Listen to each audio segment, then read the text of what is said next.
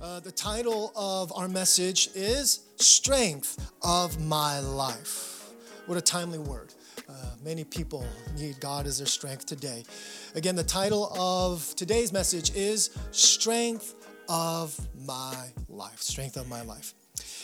Um, the title of today's message is coming from a worship song that I, I, really liked. I really was blessed by growing up. And the title of that worship song was Strength of My Life. Uh, now, let's see if I can remember the lyrics. It goes something like Every day I look to you to be the strength of my life. You are the hope that I hold on to to be the strength of my life. You see, one of the most wonderful parts of having a relationship with Jesus is that God is the strength of our life. When you put your faith in Jesus, God becomes the strength of our lives. And of course, as we can see very clearly today, and as we see every day in all kinds of situations in this life, we need strength. In this life, we need strength. We need strength of mind. We need strength of will. We need strength for our hearts. We need strength for our souls. And we need strength for our spirits. And the good news is that throughout history, all throughout history, God has never failed. All throughout history, God has always strengthened his people. No matter what situation they were in, no matter what trials they faced, God always, always strengthens his people. God's strength, God's grace has always been enough. It is enough and will always be enough. Amen. So this God this is God's message for us today. If you believe in Jesus, God is the strength of your life. He wants to be the strength of your life at all times and in all things, in good times and bad times, in blessed times, in difficult times. God wants to be our strength. And if you read the Bible, you will find that there are many, many beautiful, rich, and powerful scriptures uh, all about God's promise to be our strength and about what happens when we make God our strength. Isaiah chapter 41, verse 10, it says, Fear not, for I am with you. Do not be dismayed, for I am your God. I will strengthen you, I will help you. I will strengthen you, says the Lord. I will help you, says your God. I will uphold you with my righteous right hand. I love that. There's so much personal involvement of God in our lives. He's saying, I'm not going to send an angel to do it, I'm going to do it personally. I'm going to use my own hand to help you, to uphold you, and to strengthen you. Psalm 28 verses 7 through 8, it says, The Lord is my strength and my shield. My heart trusts in him, and he helps me. My heart leaps for joy. Come on. That should be the Christian life and experience. Is your heart leaping for joy? My heart leaps for joy, and with my song I praise him. Why? Because the Lord is my strength. Verse 8 The Lord is the strength of his people. Of who? Of all of his people, of all of his children, young and old, immature, mature, weak, or strong. The Lord is the strength of his people, a fortress of salvation for his anointed one.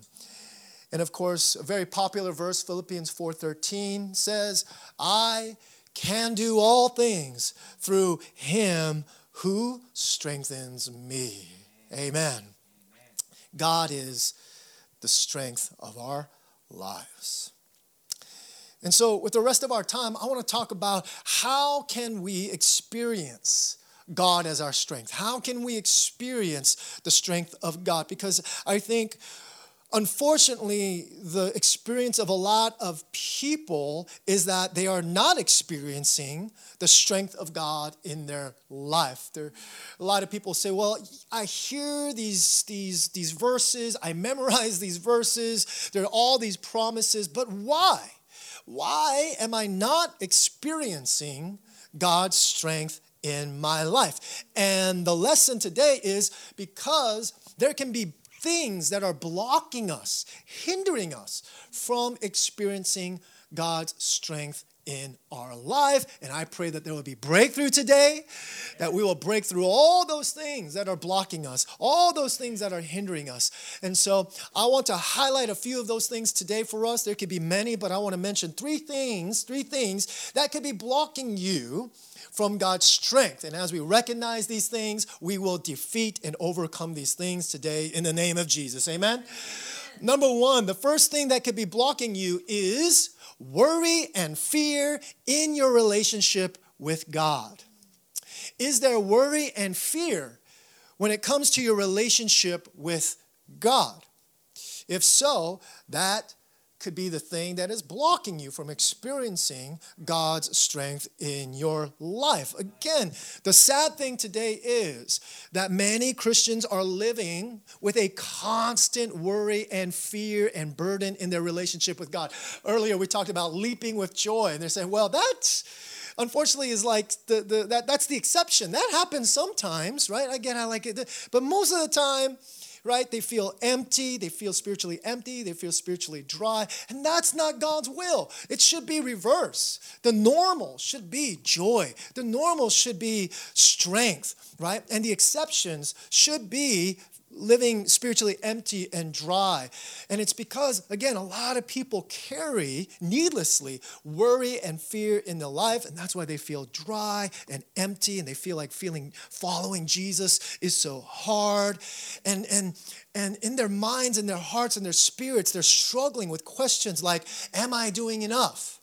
Right? That's that worry, that fear in our relationship. Oh, I love God, I want to follow God, but am I doing enough? Am I praying enough? Am I being good enough? Am I denying myself, picking my picking up my cross enough? Am I living holy enough? Am I living pure enough? Am I being uh, righteous enough? And all of this is fear. This is what I call fear-based Christianity. And then again, there are a lot of people, there are a lot of Christians who will preach fear because they believe in fear. They believe in fear. They think that fear is what will make people live holy. They will say things like, oh, because God is holy, we should fear him, be afraid to sin against him. And that is what will make us live holy lives. I know that because I used to preach that. I used to preach that everywhere. I preached that in America, I preached that in other countries. I used to preach that we should be afraid of God because that will make you, keep you holy, that will keep you from sinning. And so, what we are doing is that we believe, we're putting our faith in being afraid. We're putting our faith in this, this idea of, of, of fearing God. Now, the thing is, the Bible does teach about something called the fear of the Lord. One verse says that the fear of the Lord is the beginning of wisdom, but the fear of the Lord is not about being afraid of God. That's the thing. The fear of the Lord here is not being afraid of God, and it's not about being afraid of what God will do to us. Look at 1 John 4:18. It says, "There is no fear." and again, this is talking about the afraid kind of fear. There is no fear in love, but perfect love casts out fear. You're afraid of God, you're afraid of what He'll do to you. No, perfect love, the love of Jesus, is meant to take that away. For that kind of fear has to do with punishment. Again, you're afraid of what God will do to you if you don't do enough, be enough. You know, what are the consequences? For fear has to do with punishment. And look at this. And whoever fears has not has not been perfected in love. That word perfected means whole, it means maturity. That means we are not whole, we do not have the whole wholeness of God's love. Maybe you have a little bit, maybe you have a partial part, but you are not filled. You do not have the wholeness of who God is. In other words, you do not know God the way you should know God. Anybody who lives like this, anybody who thinks like this, has not been perfected in love. You don't know God the way you should know God. You know Him a little, you know Him partially, but there's so much more. There's so much more. Your spirit should be leaping with joy. Your heart should be full of strength. You see, when the Bible talks about the fear of the Lord, this means having a holy reverence, a holy awe of God. It's not about being afraid, it's about having a deep respect for God. It's about having this, uh, uh, this utmost care. You care about God. You care about his heart. You care about how he feels. You care about how what you do affects him, how what you do, right, makes him feel. That either what you do brings joy to him and makes him happy, or what you do can break his heart and can disappoint and make him sad. That is the fear of the Lord. It means that we cherish God, honor God. The fear of the Lord doesn't come by human efforts, it comes by knowing God. It comes through knowing both His holiness and His love. Because the Bible says what? That God is holy and that God is love. you can't have the fear of the Lord with only one of those things. You can't have the fear of the Lord with only love, and you cannot have it without with only holiness. God is holy and he is love. And when you put that together, 2 Timothy 1 through 7, it says this For God gave us a spirit not of fear, not of fear. You're afraid of God? That's not from God. It's not from God. That's not what He gave us. For God gave us a spirit not of fear, but of power, of love, and of self control. Power, love, and self control. And I want to point out how there's a contrast here between fear and power, fear and love, fear and self control. In other words, fear is antithetical, it is the opposite of these things. He didn't give us a spirit of fear because if you have a spirit of fear, you're not going to have power, you're not going to have love, you're not going to have self control. You're not going to have power to change, you won't have the love to change, and you won't be able to be able to control yourself in change, right? There is no power, the Bible is saying, in this kind of fear. There is no love in this kind of fear. There is no self control in this kind of fear. The real power of God is not found in fear, it is found in freedom. The real power of God is found in the cross. Amen. It's found in the cross. Second 2 Corinthians 3:17 says, "Now the Lord is the Spirit, and where the Spirit of the Lord is, there is fear? No. People are afraid of God? No. If the Holy Spirit is really with you, when the Holy Spirit is present, there is freedom. Amen. There is freedom. Amen. Romans 8:15 says, again, for you did not. Notice how many times he says not, right? You did not receive you did not receive the spirit of slavery to fall back into fear. Don't go back to that. That was before Jesus.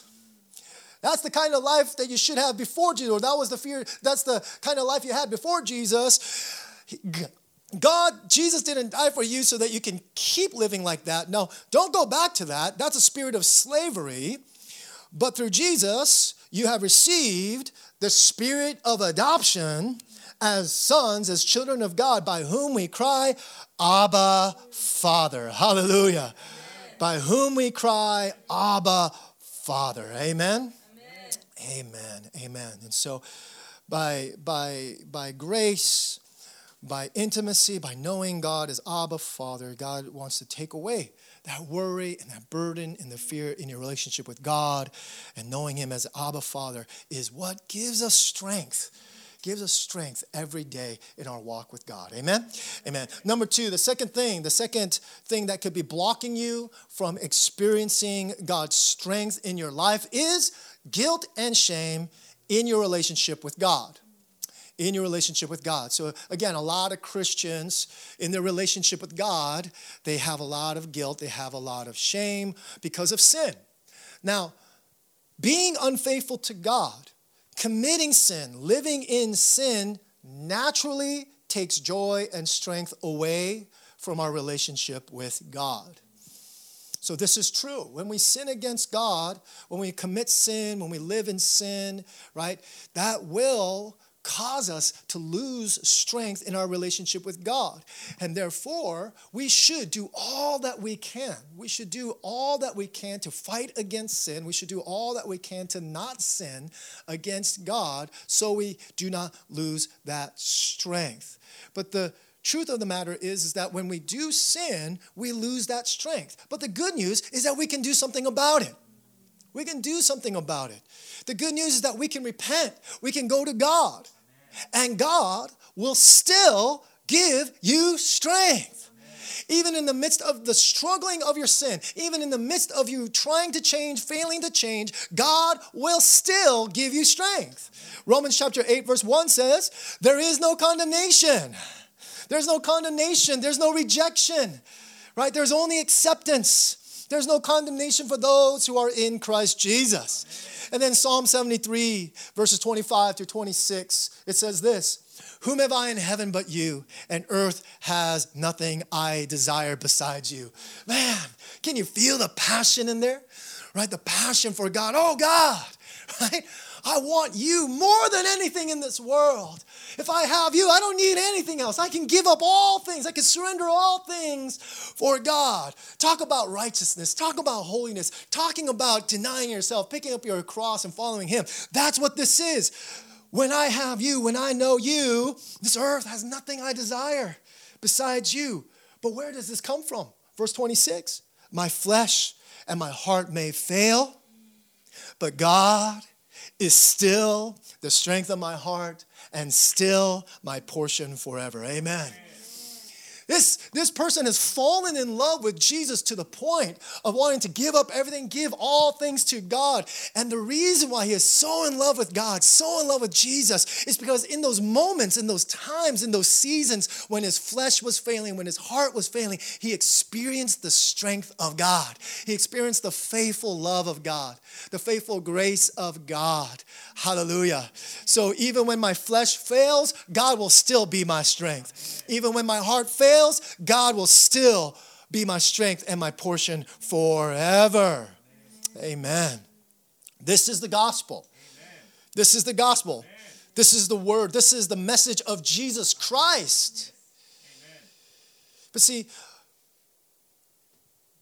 we will still heal here we can still hear religious messages and legalistic messages that will say things like, okay, if you want to, if you want to experience God's power, if you want to experience God's strength in your life, then you must be pure. You must live holy. You must stop sinning and live righteously. God cannot bless somebody who is unrighteous. God cannot bless you unless you change. If you want to experience the power of God in your life, you must be pure. But the gospel says something different. The gospel says, God will give you strength.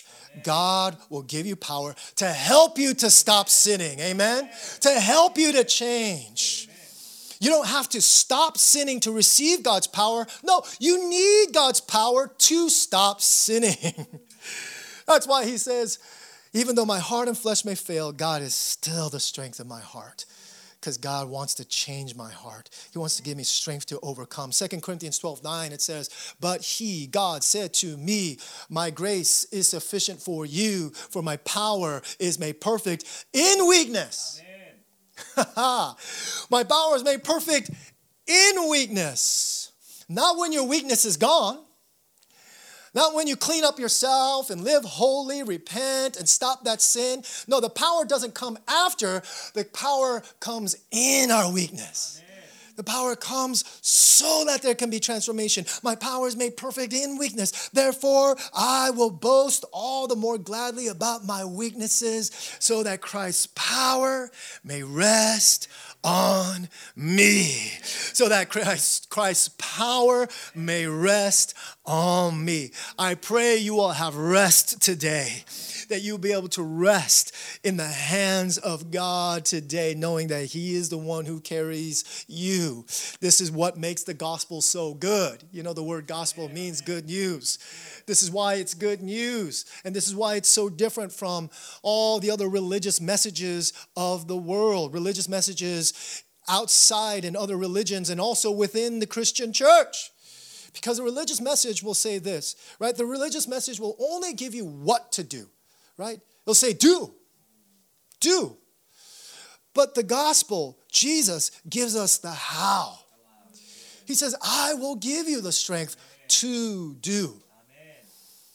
I saw something online the other day where uh, it said, uh, as Christians, we are called to a life of daily denying ourselves and dying to our flesh. And to that, I say amen.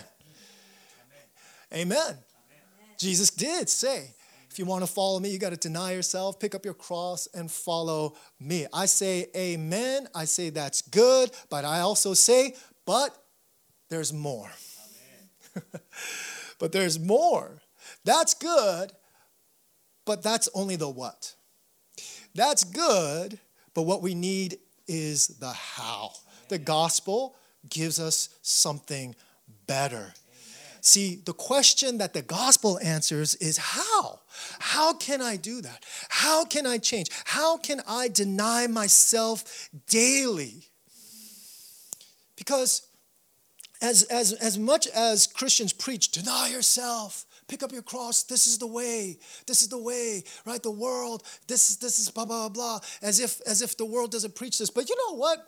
After growing up and being and, and learning some things, I realize denying yourself is not uniquely a Christian message. Growing up, I, I, thought that was the Christian message that was opposite of the world. Deny yourself, pick up your cross. That's not what the world says. The world says, do what you want, do this, blah, blah, blah. And then I realized, no, actually, the world also preaches denying yourself, right? Not all the world, but some of the world does. You know, having grown up and, and having studied some philosophy, there's actually a philosophy called Stoicism. And Stoicism is all about self denial, it's all about self restraint. It's all about denying your impulses and fleshly nature right? You see, even the world preaches deny yourself. Even other religions preach deny yourself. In fact, some of them are probably doing it better than us as Christians. You know, one of the central values of, of Buddhism is living that monk life, right? Living that monk life, giving up the things of the world, giving up the pleasures of this world. So denying yourself is not uniquely Christian. Denying yourself, all people can preach that. Non Christian, other religions. That's not what makes the gospel special. What makes the gospel special is that God says, I will help you. I will strengthen you. I will change you. Without me, you can do nothing. Without part from me, you cannot bear fruit. But with me, all things are possible. Life with God for God, all because of Jesus. That is uniquely the gospel. That's what makes the gospel the gospel. That's what makes following Jesus so special and so different. Amen. God calls us to deny ourselves and then He enables us. He graces us. He helps us, hallelujah, to do, to follow His will. God will give you the strength to resist temptation. God will give you the strength to repent when you fall into temptation. And He will give you the strength to keep trying, to keep persevering, to keep pursuing righteous life and transformation. It all comes from God. And you know what? That strength, you know where that power comes from? It comes from knowing Him. It comes from being intimate with Him, being close to Him, being in His presence. In His presence is fullness of joy. It's God's love, it's God's grace through, uh, it's God's love and joy through grace that gives us the real power of God. Amen? Come on, somebody say, Power up. Power up. We're like Super Mario. We're about to eat that mushroom and power up in Jesus' name. Right? Did you love that part? Right? Power up. I'm about to power up with Jesus. Come on. Come on. Time to power up. Power up. Amen. Number three, and the third thing, and the third thing, and I think we can start the piano now. And the third thing that could be blocking uh, you from experiencing God's strength in your life is this is that you're not putting in the work in your relationship with God. Right? You're not putting in the work that is necessary in your relationship with God. So, uh, for example, you know, if you don't work out, it would be ridiculous for you to expect to be strong right? If you're not working out, you can't expect strength. So, in the same way, we need to work out as Christians. We need to invest, we need to commit, we need to prioritize our relationship with God. The Bible says, You will reap what you sow. What you put in, that's what you will get out. Now, it ultimately is all by grace, but God, but God has a part for us to play, a responsibility that we need to take. And in fact, God gives us the fact that we can put work into our relationship with God is grace. The fact that you have a relationship with God in the first place is grace. And the fact that God gives us a way to cultivate strength in the Lord is grace. First Chronicles 16 11, it says, Seek the Lord. Seek. You got to seek. You got to do the seeking. Seek the Lord and seek his strength. Seek his presence continually. Continually, not just on Sundays. Continually. You want to experience his strength? Seek it. You want to experience His strength? Seek His face. Spend time with God. You can't expect a relationship to be strong if you're not investing in that relationship. If you're not spending time with that person, if you don't spend time to get to know that person, how can you expect that relationship to be strong? Now, seek his presence continually. Isaiah 40, Isaiah 40, verse 31, chapter 40, verse 31, it says, But they who wait for the Lord shall renew their strength Amen. man, that's really, that's, there's a lot to learn from that, right? So Christian life is not like you're always feeling strength all the time. There will be times when you feel tired. There will, feel, there will be times when you feel like quitting. But God is faithful that in those times, He will renew your strength. He will replenish your strength. But it happens through waiting on the Lord. They shall mount up with wings like eagles. They shall run and not be weary. They shall walk and not faint. Again, what does it mean to wait for the Lord? To spend time with God. to spend time with God. Spend time, make effort to get closer to Him, to know Him more, to enjoy Him, to worship, to, to pray, to wait upon the Lord. That's what it is. Psalm 84, verses 4 through 7. Again, Psalm 84, 4 through 7. It says, Blessed are those who dwell in your house. They are ever, whew, ever praising you. Yeah. They're dwelling in house, they have the strength to keep praising God. Verse 5 Blessed are those whose strength is in you, whose hearts are set on pilgrimage. As they pass through the valley of weeping, they make it a place of springs. The autumn rains also cover it with pools. Verse 7 this is a, wonderful. They go from strength to strength.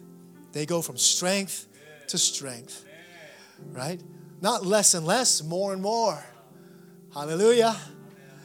That's the kingdom of God. They go from strength to strength till each appears before God in Zion. Amen. So, three things here, really quick. Number one, blessed are those who dwell in your house. Dwell, they stay, right? They don't just stop by on a Sunday, receive, and then go live the rest of their lives without God. No, they're dwelling. I'm seeking, I'm spending time with God. I am doing life with God. Amen. I'm doing life with God. God is with me at work. God is with me when I wake up. God is with me when I'm up. God is with me when I'm down. God is with me when I do good. God is with me when I do bad. Amen. I am doing life with God and constantly seeking His face, constantly, you know, uh, focusing on, on, on, on being with God, dwelling in us, being in His presence. They are ever praising you. Number two, blessed are those whose strength is in you. That is to say, I make God my strength.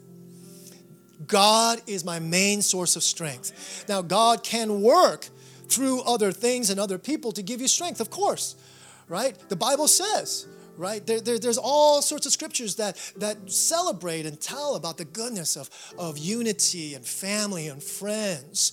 But none of these things should ever take the place of God. Right? We should never lean on our family or our friends or people or circumstances. We should never lean or depend on things more than God. God is the most important. Our relationship with God is the most rela- important thing in life 그래서 지켜야 됩니다. Right? 지켜야 돼요. It's like I heard that in Korean for some reason. 지켜야 돼요. 꼭 지켜야 됩니다. 뭔가 있어, right? Something feels different in Korean, right? You gotta guard it. You gotta protect it at all costs, right? And not at the expense of your other relationships. No, when God is first, you seek first the kingdom of God, all other things will be blessed right? All other things. Because again, our relationship with God is the source of strength to love my family, to love my friends, right? To serve, to, to, to be used by God. So blessed are those whose strength is in you. I set God as my strength. And number three, whose hearts are set on pilgrimage. It's a journey, it's a process. You can't just say one day, like, snap your fingers, okay, God, you promised strength, so give me strength. Again, no, there's a journey, there's a process. You got to invest, spend time with God, seek God. So, again, three things worship. You got to commit to worship, commit to word, commit to prayer. Not so that you can be accepted, not so that you can be some good Christian. No, because you are a child of God, beloved of God. And like a good father, he's instruction. Now, this is the way you can strengthen yourself. This is the way you can grow and grow in my strength and experience my power, experience my strength, right? Through taking time, committing to worship in your life, uh, getting into the Word of God, because the Word will set you free, and in prayer. Amen? Amen. All right. So let's put the work in. Amen. Put the work in. Let's go to the.